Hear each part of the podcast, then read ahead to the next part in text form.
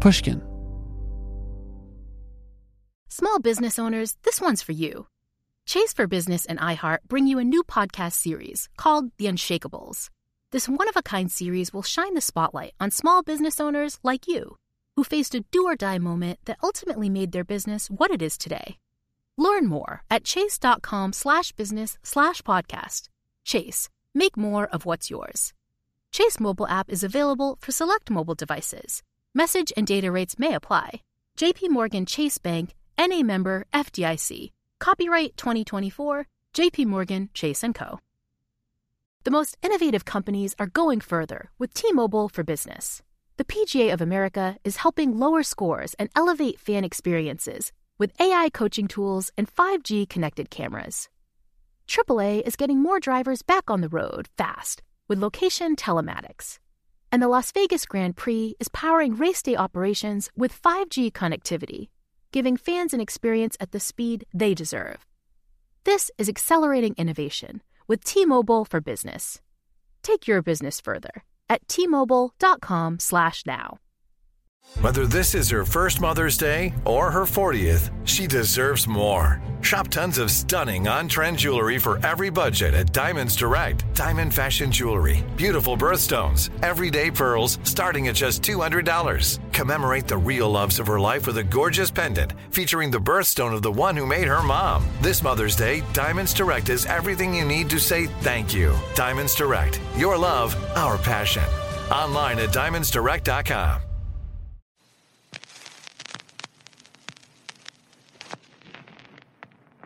in that period of time, and especially in places where there was not access to information about what the women's movement was, for me and Flo Kennedy or me and Dorothy Pitman Hughes to go out on the hustings and talk. Something happens when you're in a room physically with other people that can't happen on the printed page. And I don't think I ever would have learned that if it hadn't been for the movement and being forced out to speak. That was Gloria Steinem. I'm Sam Fragoso, and this is Talk Easy. Welcome to the show.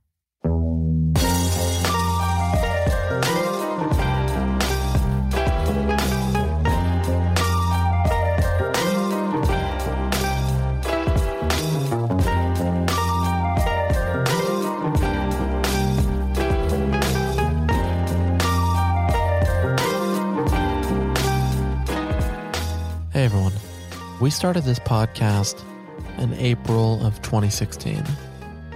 And every once in a while, we are fortunate enough to have guests on that are over the age of 75. Uh, I make that distinction because if I'm honest, I think I would only do a podcast with people above the age of 75. I don't know if they want to do it with me, but I would certainly like to sit with them because, as you'll hear in this conversation today with Gloria Steinem, which is still a sentence I'm trying to wrap my head around, you'll hear about a life. And there are few who've led a life as interesting and as varied and kind of genuinely courageous as Gloria Steinem has. The challenge, of course, with any episode is how the hell do you talk about 85 years of life in 60 minutes? And the more I do this, the more I learn that you don't. That's okay. Instead, if you're honest and present in the moment with the person that you're sitting across from, and this is true not just of conversations on microphones, but in our lives, I really do believe you talk about whatever you're supposed to talk about in that moment. And so, for the next hour, what I hope you're about to hear is a different kind of conversation with Gloria Steinem. And I realize now that I haven't offered the kind of traditional biography that I usually do in these intros, but there's really nothing traditional about Gloria Steinem. And if you're here, you probably don't need my reading of a Wikipedia entry. I'll just leave it at this. Feminism is larger than any one person, it's a movement, but it's hard to imagine the movement being where it is today without the work of Gloria Steinem. And it's my hope that this conversation reflects the kind of person Gloria is and the kind of work she has done, both stateside and abroad. And there's much more I can say in praise of Gloria, but I'll leave that for the interview. Um, I do want to thank Gloria Steinem at the top here for coming on this show. We are an independently operated and run podcast. And for someone like Gloria to come on and to sit with me does a whole bunch for this show in ways that she's probably not even aware of. But Gloria, if you're listening, thank you for coming on. And to all those listening, thank you for being here. So, without further ado, here is the one and only Gloria Steinem.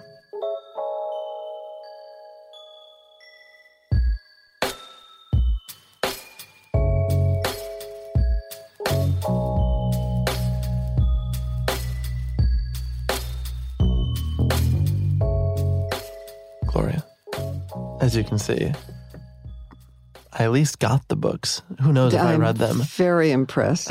every every author is totally knocked out that anybody buys their books or reads them. Right? Um, how are you doing right now? Uh, you know, I'm doing okay because once I actually leave home, which of course takes some doing, you know, we all have a kind of inertia about leaving home, and get out on the road, it's interesting because you talk to people and learn things that you didn't know. So it's interesting. I have, I think, many things I don't know about you that I'd like to know. Uh, I want to start, if you don't mind, at the opening of this book.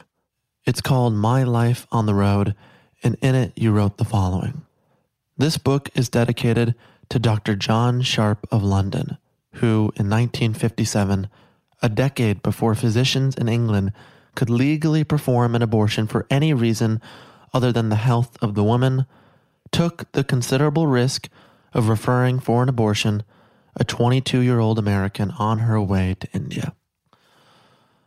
Knowing only that she had broken an engagement at home to seek an unknown fate, he said, You must promise me two things. First, you will not tell anyone my name. Second, you will do what you want with your life. Can we go back to you being 22, afraid to get a procedure that was outlawed in many places? Where are you at in that moment? Uh, you know, I was really quite desperate. I was also delusional because I thought if I went uh, riding in Central Park or threw myself down the stairs, somehow that this would accomplish an abortion. I mean, you know, Didn't the, you do that? the, no, I didn't. But the, the mythology was very much part of our lives. Remember that I am a product not of, even of the 60s, but of the 50s.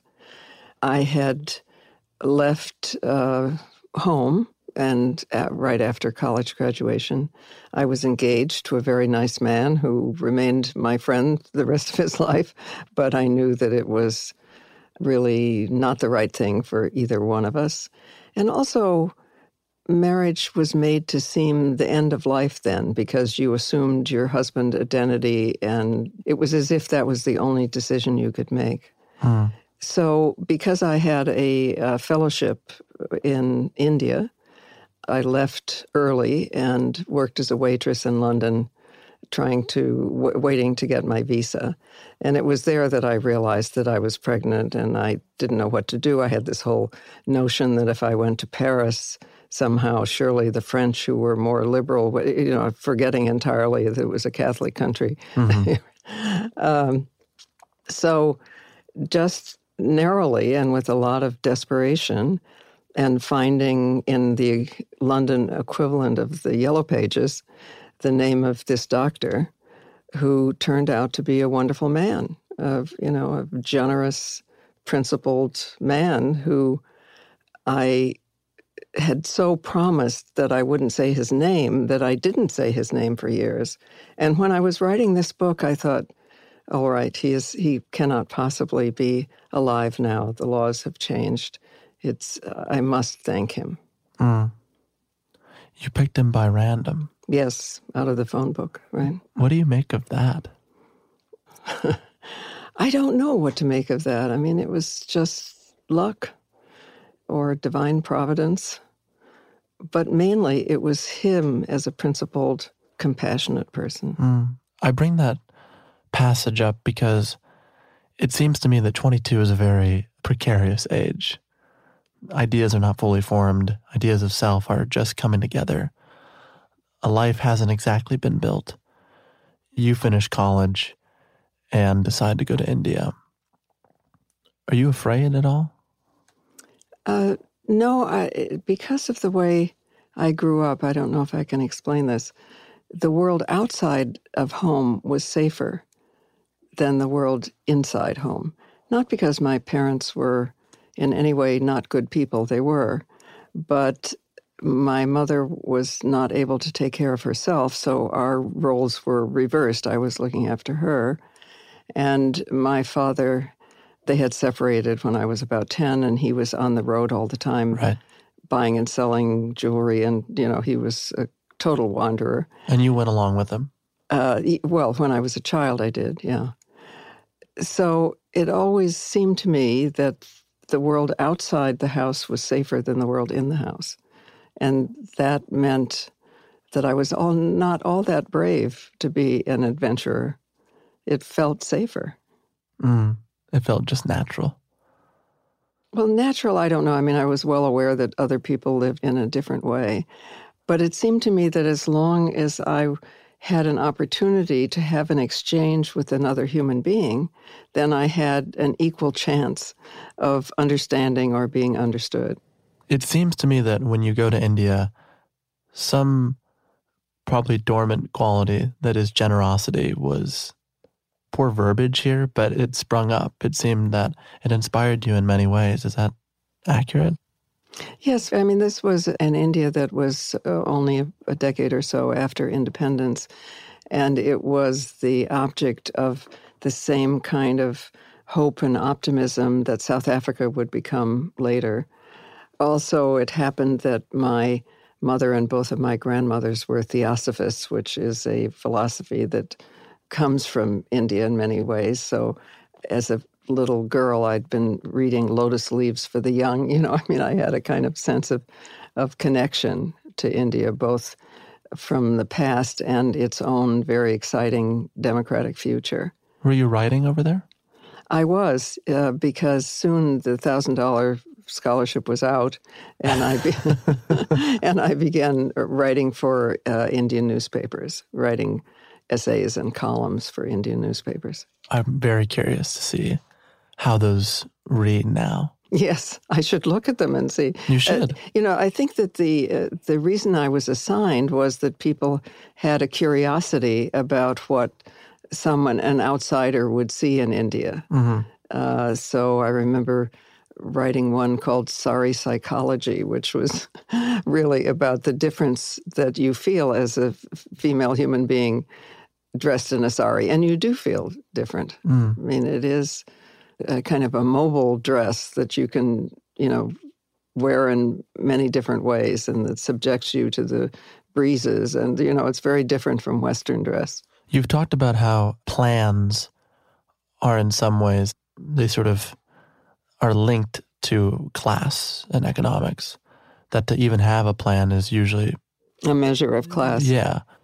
I do think that that's something we don't think about usually that the ability to plan ahead is a measure of class because well to do families are perhaps planning for even generations forward, Yes. whereas working people, poor people are just planning for the next week. Right. Right. I think you say uh, plan for Saturday yes. is what you've written. Right.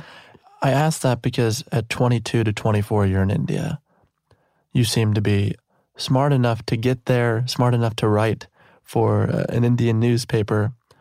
I wondered, were you making plans? No, I was not. I mean, I was living an adventurous life before I did what I assumed one had to do, which was to marry and have children and lead one the life of the person you married. Uh-huh. I mean, that was the message of the 1950s. But did you believe you had to do that? I did. I just kept putting it off. uh, I'll, get- I'll get around to it. yeah, no, I just kept putting it off. And fortunately, the I do the same thing when washing my car. well, this is right. Okay. They're, oh, they're they're equal, right? I'm embarrassed for making that joke. I should Um, No, not it's- it's okay. No, It's it's, inappropriate. It's I just made a joke about equality to Gloria Steinem in no, my car. it's no. It's uh, jokes. Are, laughter is always good, no matter what. Okay, good. right. So, uh, you know, I kept thinking that, but fortunately, what we might think of as the women's movement or feminism or consciousness or whatever you want to call it, both in this country and globally, sort of rose up. And suddenly I realized that not everyone has to do the same thing. Mhm. You know, it's okay to choose your own unique life. So that is a huge, huge gift. Did you have a sense at that time in your 20s that you had been almost gifted this new start? Because there weren't people who were going to perform this operation and that they did radically change the trajectory of your life. Yes, no, even at that time, absolutely, because I could not have gone forward with traveling to India, pursuing the fellowship.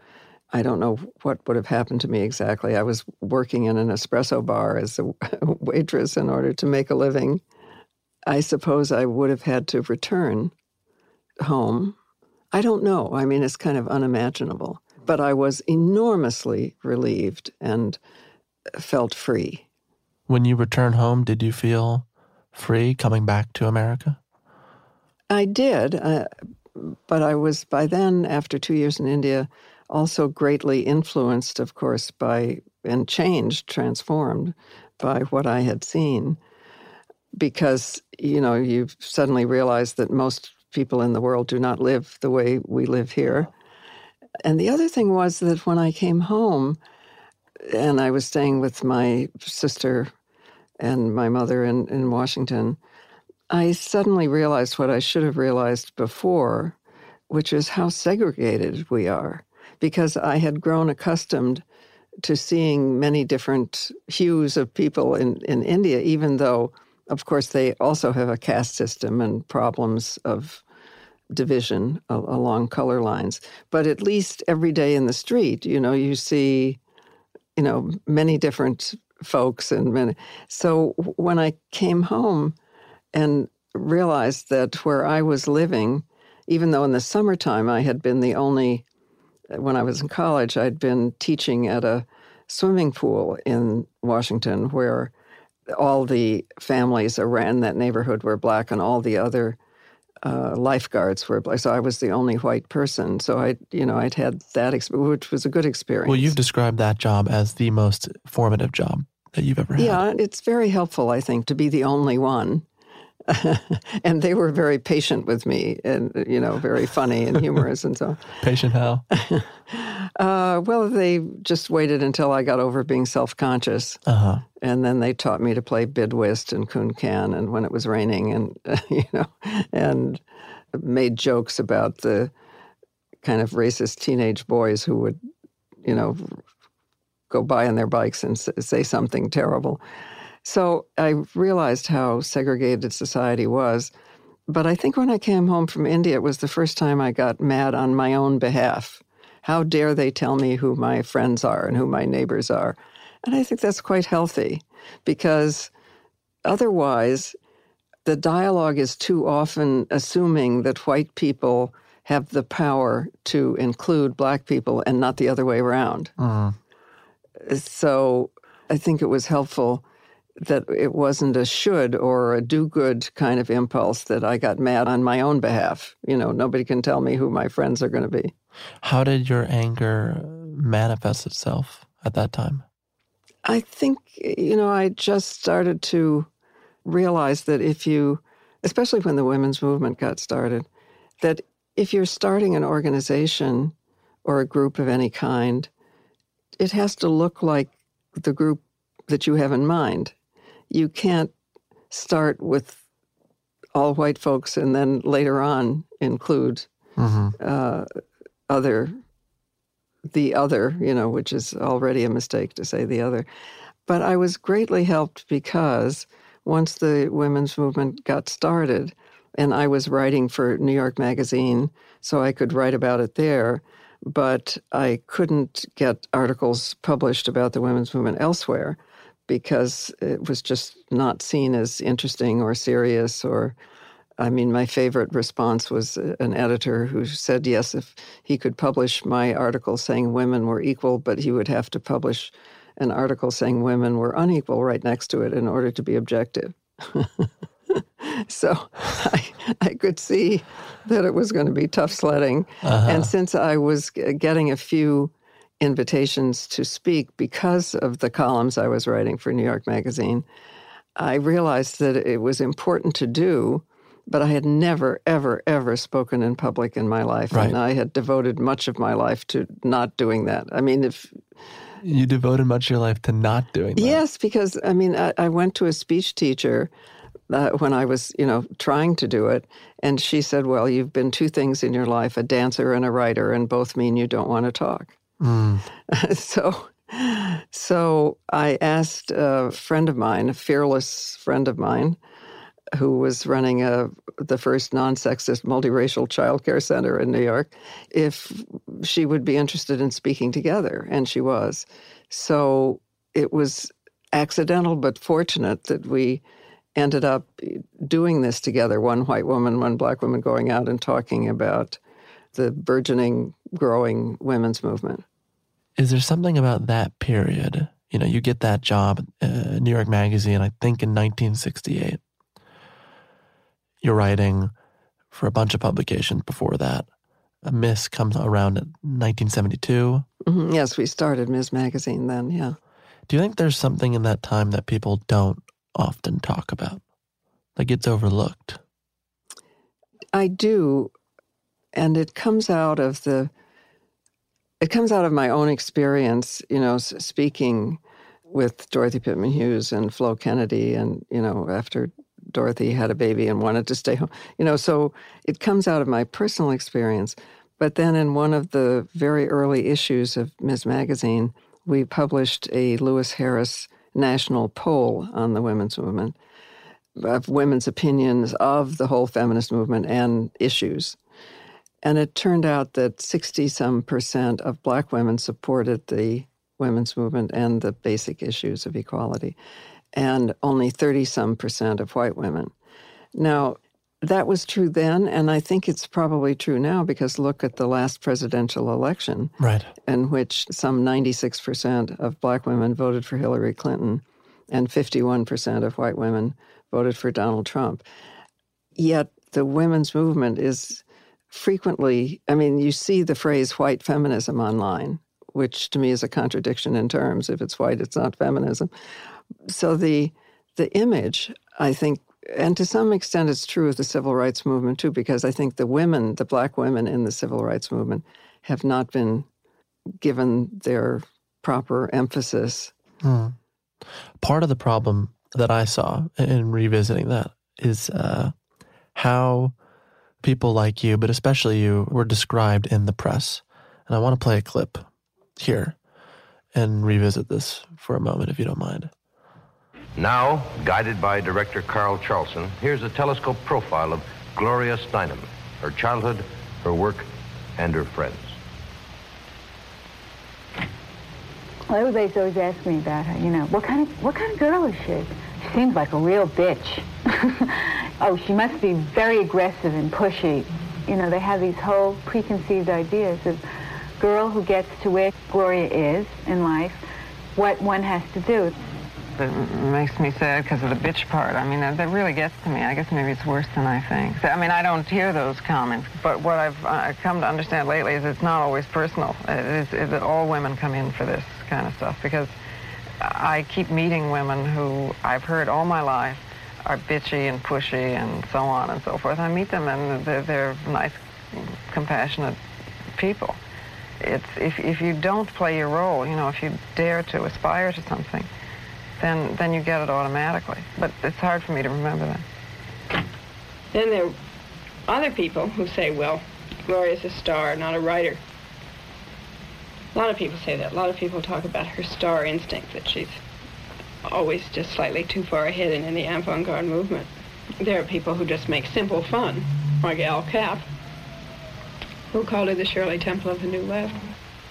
Al Capp and David Susskind are two of the few people I can accept criticism from and not care because I just I don't think they know what the hell they're talking about. It's great that you have that clip. That's amazing. What do you make of that? Well, I think it's true that if you don't play your role, you know, I mean, anger, for instance, in in women and in black men is viewed as more threatening than anger, which is fairly routine in white men. It, it you can see that reaction to the same injustice or whatever it is that's making us angry is judged differently in who it comes from. And, you know, it finally dawned on me that when I'm called a bitch, it took me a, few years to realize that when I was called a bitch, I should just say thank you. There's something else at play, which is the second criticism, which is that Gloria Steinem is less of a writer and more of a star. This tends to happen to anyone who becomes a figure in a movement. It happened to DeRay McKesson in the Black Lives Matter movement. It's happened to Noam Chomsky just as a public intellectual. I'm interested just uh, Gloria in the 70s and 80s when this is all happening. Did you feel the responsibility or the weight of being some sort of figure in this movement. Did that weigh at all? Uh, only in the sense that I should do my best not to appear by myself, you know, that I should always be part of a group, mm-hmm. which I think does make sense. Then also, there was the other part of me that felt that I should be writing, you know, that I should be at home because I identify as a writer. So to the extent that I was not doing that, I felt that I was perhaps not doing the right thing. But in the moment, you make the best choices you can. And it was clear that it was important, especially in that period of time, and especially in places where there was not access to information about what the women's movement was, for me and Flo Kennedy or me and Dorothy Pitman Hughes to go out on the hustings and talk. Something happens when you're in a room physically with other people that can't happen on the printed page. And I don't think I ever would have learned that if it hadn't been for the movement and being forced out to speak. And it's true. I mean, I've asked my friendly neighborhood neurologist if it's true that you don't produce oxytocin, you know, which is the tend and befriend hormone that allows us to empathize with each other, not just to learn intellectually, which is very important, but also to sense what the other person is feeling. Mm. If you produce that on the from the page, much as I love books, or from the screen, and she said, no, you don't. So when male or female, when we're holding a baby, we're flooded with oxytocin. When we see somebody who has an accident, even if we don't know them, we have an impulse to help. Certainly, the human species could not have survived without oxytocin. Hmm. And what I learned from going out to speak is how different it is to be with all five senses in a room together. I learned to have enormous faith in it. I see a very interesting woman in that clip. I see someone trying to stay composed, a little bit nervous. And smoking. How about that? Even though I wasn't inhaling. I guess I thought it was sophisticated to smoke. You look sophisticated. um, I think you probably were sophisticated. but I also sense someone who is trying to do the right thing, but is being pulled from all different directions. And this happened throughout the 70s as Ms. grew and you became more of a public figure. I could see in those appearances that you made that you were trying to do the right thing, and yet you had so many people constantly throwing punches. And I have to imagine at some point you felt some of those. Yes, no, I, I definitely did. I mean, the most painful experience is being misunderstood by people who are your friends and allies. It's one thing to be accused by people who disagree with you. That's sometimes painful, but somewhat inevitable and makes sense.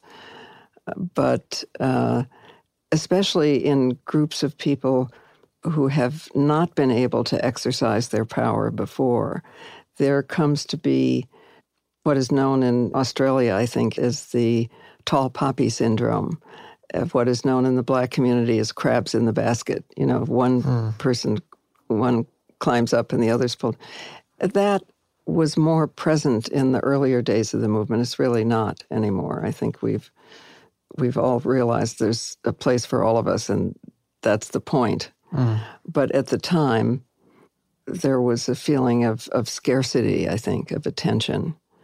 And so there was sometimes resentment from people you loved, you know, and so that was painful. You know, it seemed clear in the documentary, in her own words, I think it's called on HBO. You talk about this time when your career is taking off and this movement is in, you know, full swing. Uh, your mother is sick. She gets increasingly sick, and your sister is taking care of her for a majority of this time you have this quote that I will say kind of broke my heart. You said, I distanced myself from my mother because I was so fearful of becoming her. How do you feel about her and how you were in that time now? Yeah, no, I, I do have regrets. I mean, we, especially because we were living on our own for such a long period of time so we kind of understood each other. And then she lived with me. She couldn't live on her own, but she lived with my sister, who had six children. And she managed to have a small job and a, you know, I mean, she was she was feeling better, but we didn't have the kind of intimacy that we had had when I was growing up. I was traveling; she was living with my sister, and I I regret that but even more than that, I regret that she couldn't live her own life because she had been a journalist, a, a, pioneering, very early journalist when there were very few women. She'd actually been the managing editor of a newspaper in Toledo, which is very rare. In the beginning, writing in a man's name. Yes, right. See what great research you've done. When I I'm beginning to lose my memory, so I'm going to call you up. Call me anytime. okay. They'll give me my number after. Okay. and most of all, I regret that she couldn't live her own life. Secondarily, I regret that I, because of our closeness, wasn't there enough uh, before she died. And I've already outlived her. Hmm. But the fear of becoming her, it seems to me on paper that you were far distance away from becoming her. I mean, you were on the road. I mean, in this time, there's two decades here where you say that you never spent more than eight days consecutively at home. It seems like you're very different from her. Well, being mobile doesn't mean that you're different inside. Right. You know.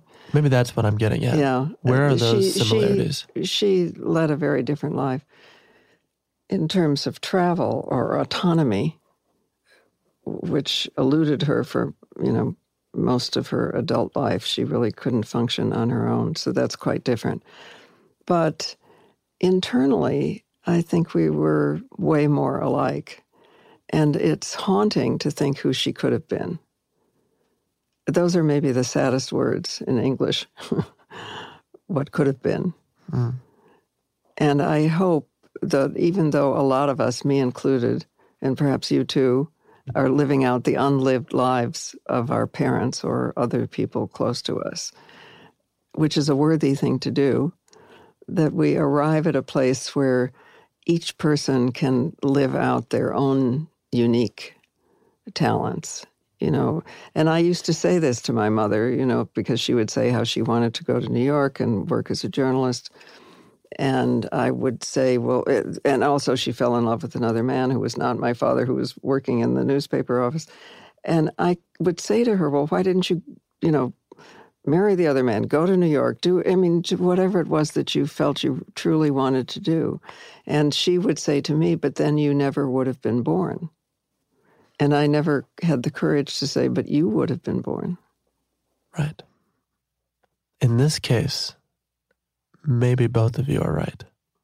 Well, what what is is, you know, and we we can move forward, I think, by being our own authentic, individual, unique selves and helping other people to be their own authentic individual selves without group judgment and and I get huge pleasure out of that, I have to say. I mean, I realize that we're supposed to feel rewarded by money, and I'm certainly in favor of everybody having a nice place to live and food and dancing. You know, that's, I'm all for that. But when somebody comes up to me in the street and tells me that something I ever said or did helped them to do what they wanted to do, that is so much more rewarding than any amount of money I can think of. I wouldn't have admitted the equality in inequality in my own life, even though I was continually discriminated against in journalism. Journalism, which allows women to write about women and black people to write about black people and keeps the editorial decisions in white male hands. I would not have admi- admitted my own inequality, even though I had been refused apartments by landlords who would not rent to women and refused access to supposedly public places. I would not admit it even though I had been refused full participation in politics. Now, thanks to the spirit of equality in the air and to the work of many of my more foresighted sisters, I no longer accept society's judgment that my group is second class. Was falling in love something you thought about? Or did in that time? Oh, yes, absolutely. No, I mean, you know, you I probably was a romance junkie. I mean, there's something about What does that mean for you? Well, you know, you you fall in love with somebody, there's this intense period of getting to know each other and exploring and so on. I mean, it's it's uh, there's a reason I I'm told why when you fall out of love, you crave chocolate because the epinephrine, whatever it is, that right, right. There's a word for there it. I forgot. I yeah, right, it. right, right. Uh, is present in both cases. There is a difference between romance and love, uh-huh. and hopefully, uh, romance leads to love. But um, there is something infinitely exciting about really getting to know another person. Did those partners at the time want you to be someone that you couldn't be? Yes, in the beginning, yeah, because we're all living in an era in which, you know, marriage was the be all and end all. I guess I bring that up because a lot of the criticism of you at the time, which is mystifying to read from my perspective, especially in 2019, but it's that how could you write about women and feminism when you do not have children and you are not married. That was a constant attack. It's still even lingering now, although it's much less amplified. Did that matter to you? No, it really didn't because it always seemed to me that feminism meant that you got to live the way that was right for you.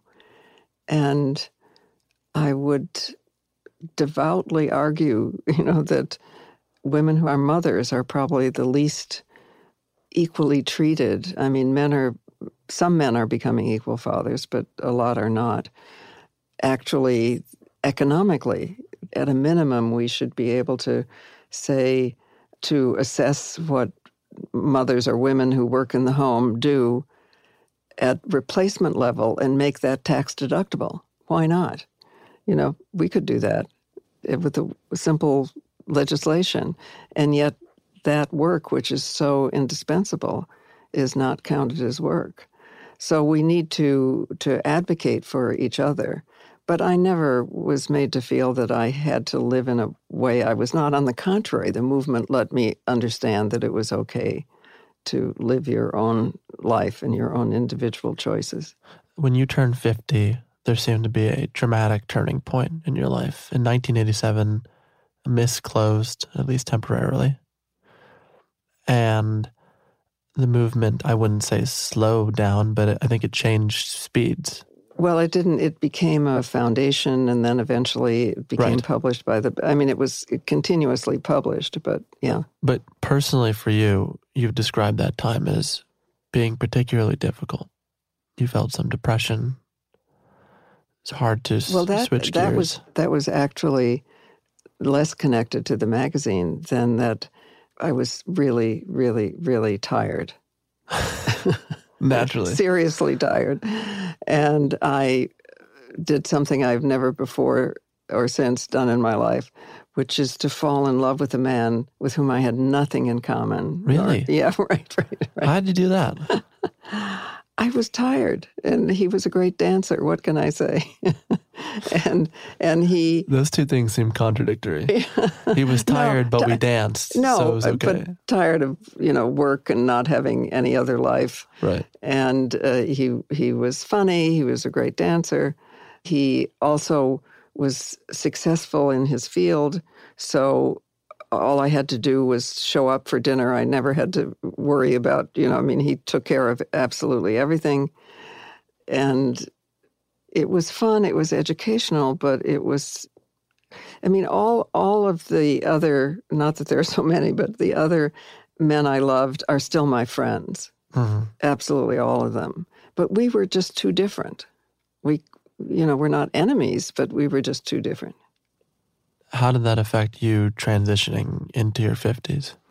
I, I think I got depressed by it because I was so tired and aware, you know, that I had done something that wasn't true to who I was myself. So it it did, you know, I must say that up to then I thought that therapy was totally wonderful for other people, but maybe I would rather do something practical like learn to roller skate, you know. I can't roller skate. I mean, I had no, I had a Midwestern attitude towards therapy, I think. But at that point, I found a. now Also, the other thing was that I had breast cancer for the first time, and that was shocking.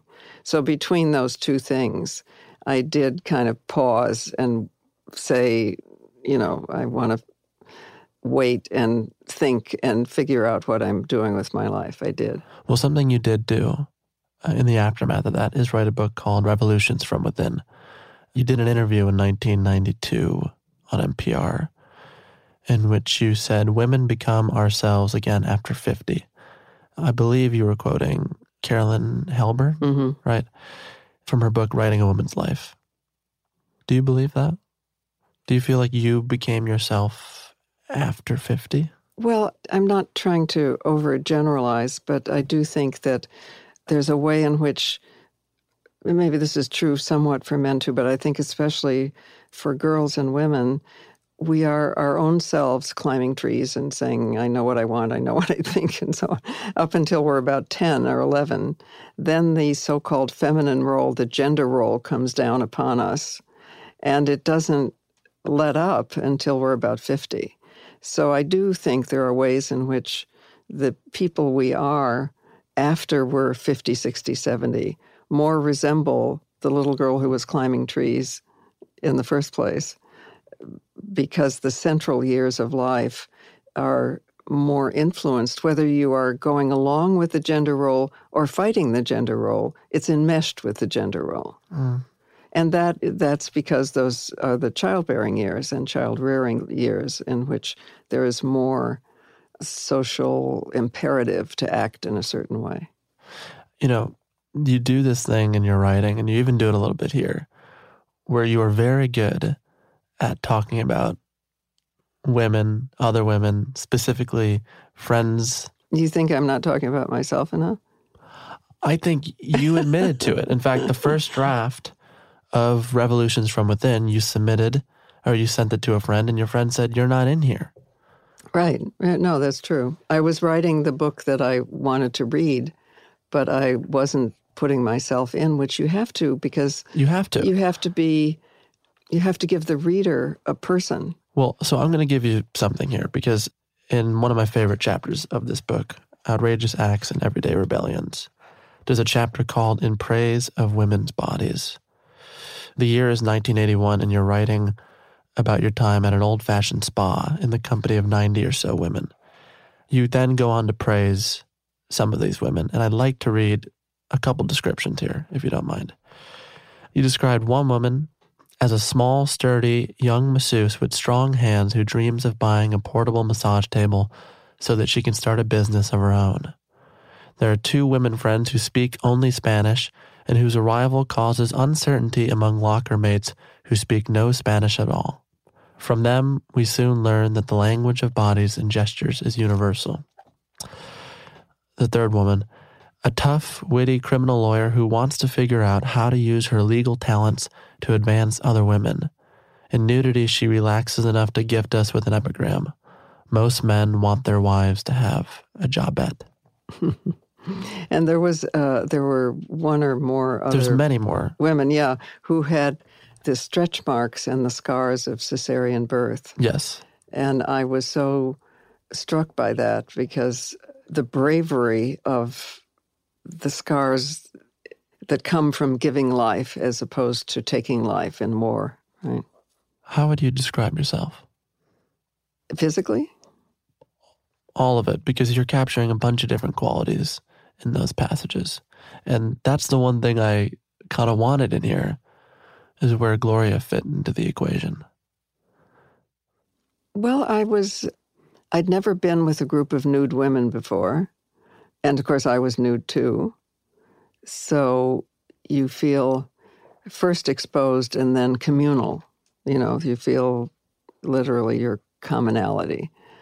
I think I love the feeling of being useful, you know, of it's the fun of organizing well, we have this problem. If we did this and that, maybe that would help. It's just infinitely interesting. I get hooked on it.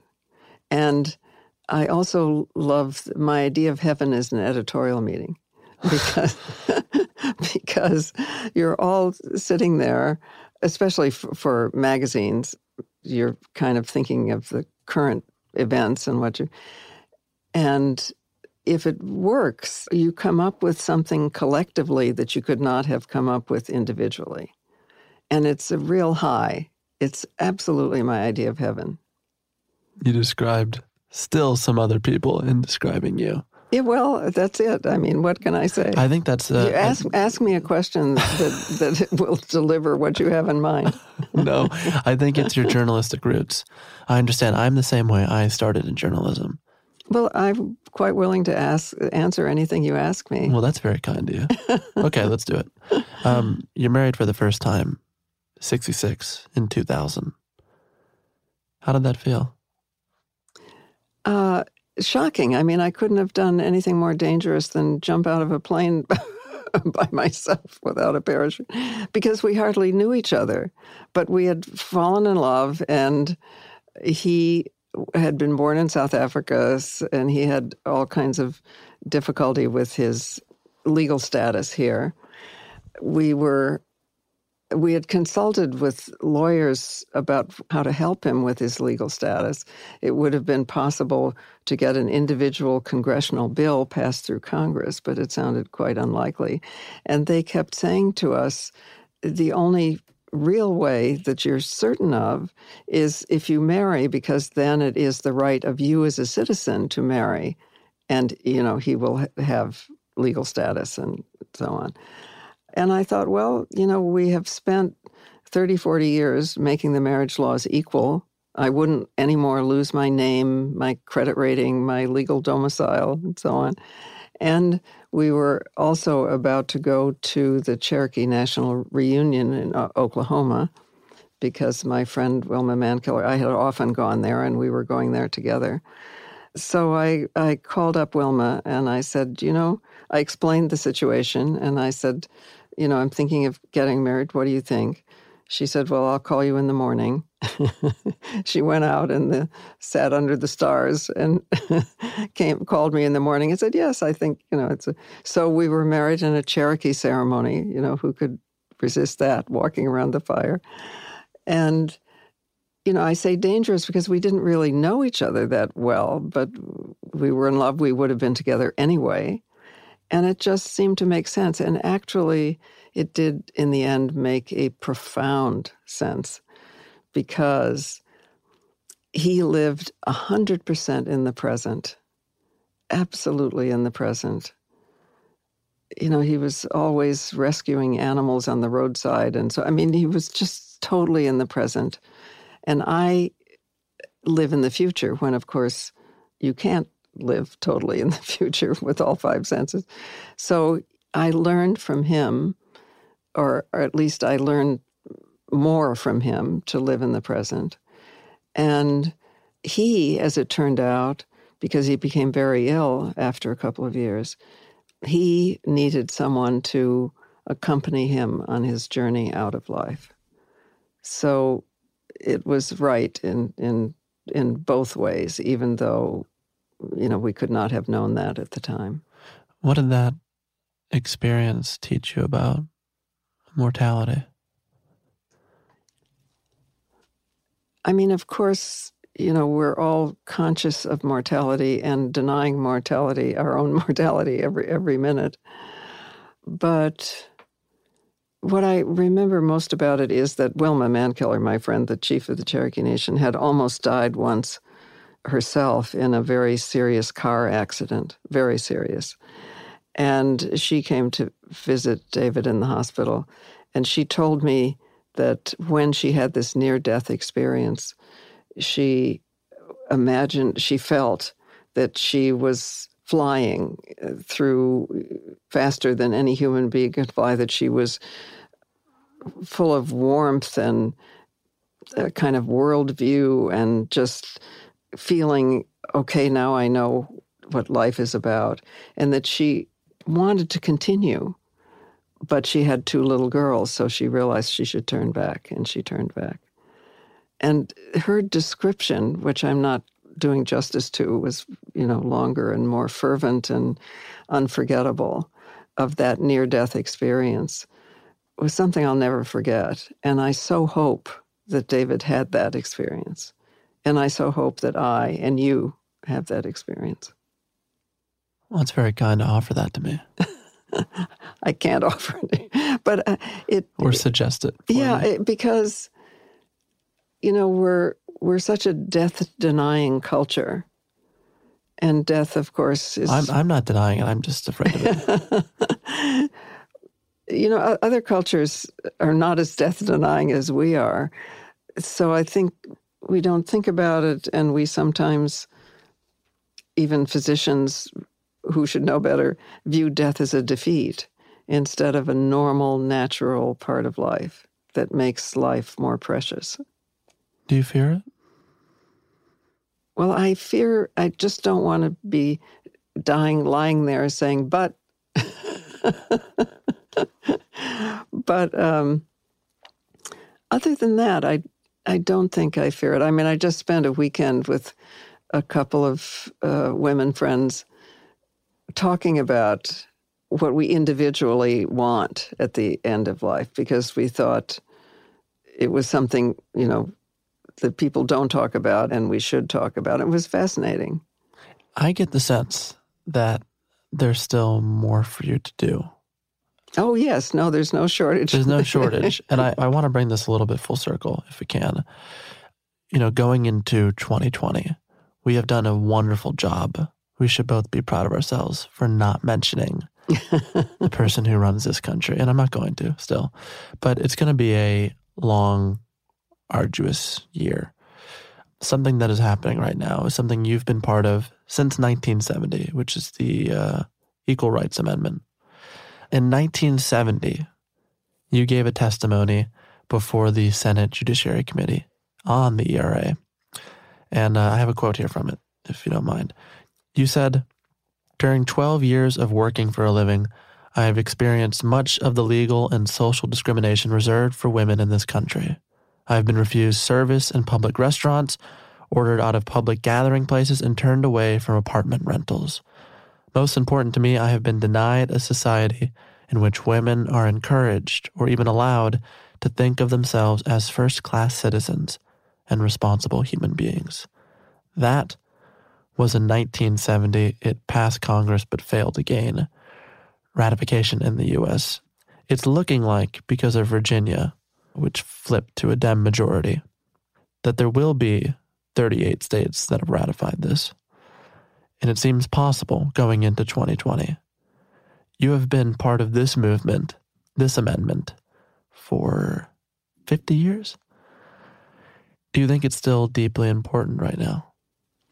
Yes. You know, the problem with the Equal Rights Amendment, it always had two problems. One, people thought we already had it, and the other was that people didn't realize how much it could transform. So, you know, that has been its problem and continues to be its problem. But I do think now it might be possible. The remaining barrier is that it was the only constitutional amendment that was given a deadline. And now the House will have to vote, and the, House Judiciary Committee has voted to remove the deadline, the limitation. So it's possible that it will be. It is crucial. After all, the Constitution was patterned after the Iroquois Confederacy, which included women and did not have slavery. I mean, we could at least, after all these years, finally be true to what we were imitating in terms of a real democracy. It wouldn't impact reproductive freedom necessarily, which is, I mean, I think we still have to demonstrate that bodily integrity, male and female, that our autonomy and independence begins with authority over our own physical selves but it would be very, very important and very helpful in all kinds of ways. Do you think it'll happen? I don't know because I don't know whether the deadline will be removed. I'll just explain some of the past problems and you'll understand why. Um, Your trepidation. Yeah, well, for a long time, we didn't understand why it would get up to the last two votes, say in Illinois, and different people each time would vote against it, and that would happen state by state.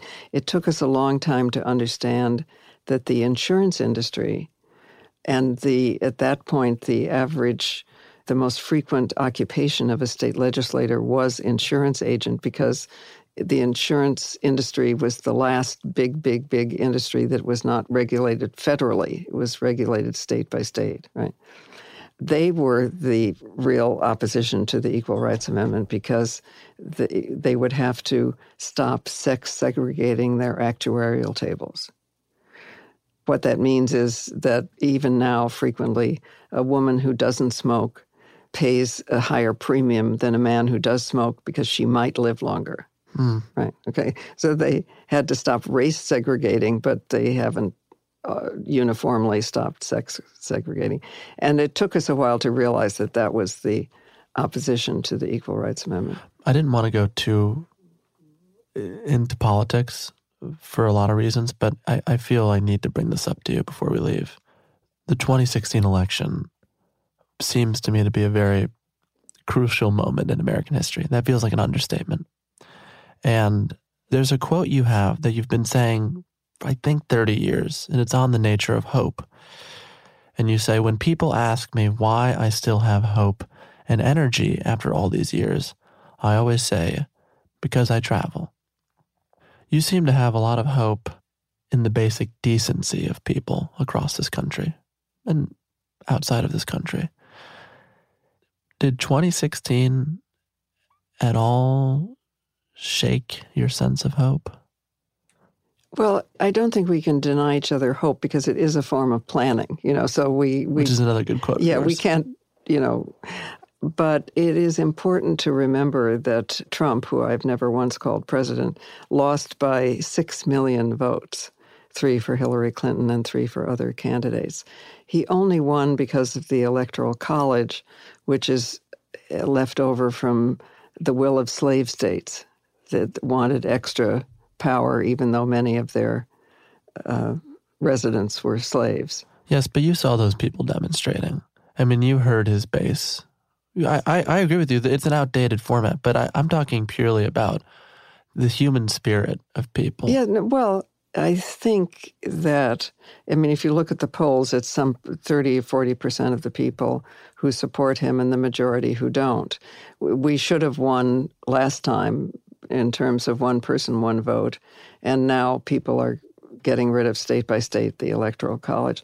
I think he it's very dangerous. It's like a big wake up call there to see so much that is wrong with the country represented in the Oval Office. And you know, I'm not downplaying the danger for a moment. But it is also true that we have the majority. And it is true, just in my wandering around the country, that I have never seen before in my life the degree of activism mm. that I see now. So he has made us woke big time, right? Accidentally. a very dangerous, a very dangerous way of getting woke. And I'm not trying to predict what's going to happen. I think we each have to do the most we possibly can in order to get our democracy back, obviously, or not even back, move forward. I mean, we've never had a perfect democracy anyway. But the people who voted for him, the most, when asked why, the usual reason was because he is a su- successful businessman and therefore he'll be able to run the country. Uh-huh. Of course, those of us in New York who know him know he was absolutely not a successful businessman. He had gone bankrupt many times. Banks would no longer loan him money. That's how he got in trouble with Saudi Arabia and Russia and so on. Somebody figured out that if he had only invested the money he inherited at the going rate, he would be richer than now. so don't tell him that. He's he's an accident of history in, in every way. But if we learn from this, if we learn to get rid of the electoral college, if we learn to that if we don't vote, we don't exist. If we learn how profoundly racist and clinging to the old hierarchy at least a third of the country is, then will have been almost, I'm not sure, worth the learning. I know you are always someone who's going to say, I'm just part of a movement. But I am curious because you are 85. Maybe you think about this from time to time. But what do you want your legacy to be? Or what do you want to have left behind? Oh, that's not up to me, I don't think. I mean, I, you know, in a kind of general way, I would hope that people think I did my best and I tried to leave the world a little more just than it was when I showed up. But I don't think it's up to me. You know, I think I find inspiration or learning in the lives of people who came before me that probably they wouldn't have predicted. I will leave with trust. you have a poem that you wrote 25 years ago and uh, you wrote, It's one of the very few poems I've ever written from two decades ago when I was just beginning to discover the blessings of aging. I was going to read it, but perhaps you wouldn't mind reading it? Okay. If I can see, wait a minute. Dear Goddess, I pray for the courage to walk naked at any age, to wear red and purple to be unladylike, inappropriate, scandalous, and incorrect to the very end. Do you think you've done that? No, probably not. um, not, I set you up so nicely. All you had to do was say yes. no, I just mean that I, you know, that in communal situations, where I, anyway, am not that conscious of the role I'm playing, but I think that basically I've done that. Greatly aided by the fact that I've never had a job. Nobody can fire me. so, you know, and that is a gift. of freelancing. It makes it harder to pay the rent sometimes, but it's a gift. So I do think that because of that, I've been more able to be who I actually am and not worry about getting fired or what's going to happen the next day or the next. And that's a gift of my situation, a gift of my parents, a gift of the movement, a big gift. Well, you may not have had a job, but I really do appreciate all the work you've done. So it's uh, been an honor having you. And I would like to say that you are by far and away the most careful and thoughtful and best prepared interviewer I've ever had. And now that I am losing my memory, I'm definitely calling you up. um, we'll have to give you my number. okay. Gloria Steinem, thank you so much. Thank you.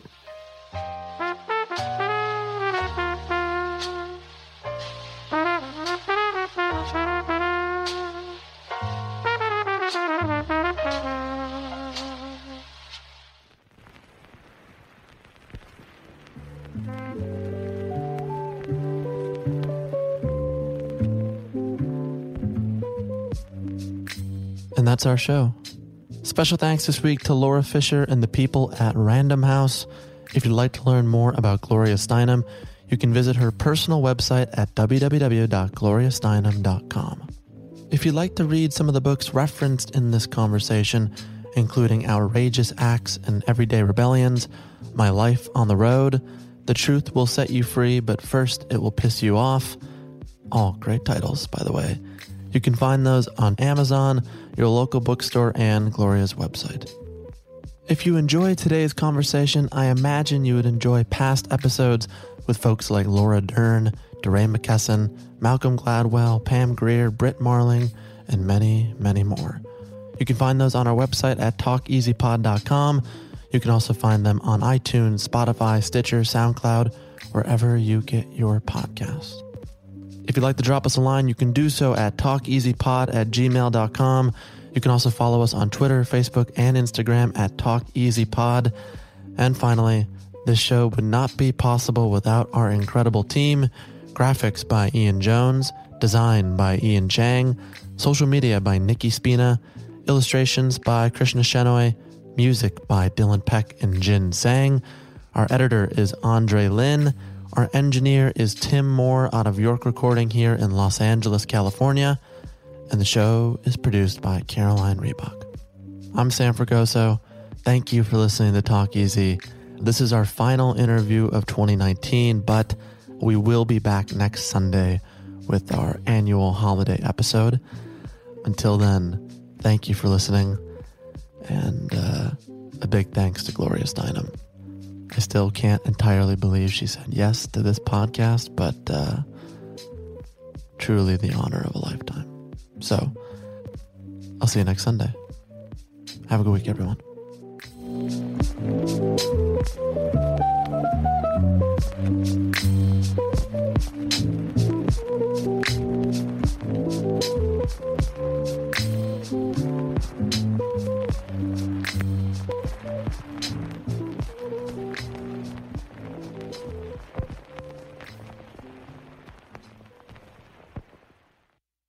Tradition of breaking tradition continues with the return of the unconventional awards from T Mobile for Business at Mobile World Congress. This is an event that celebrates innovators whose bold actions took their industries to new places.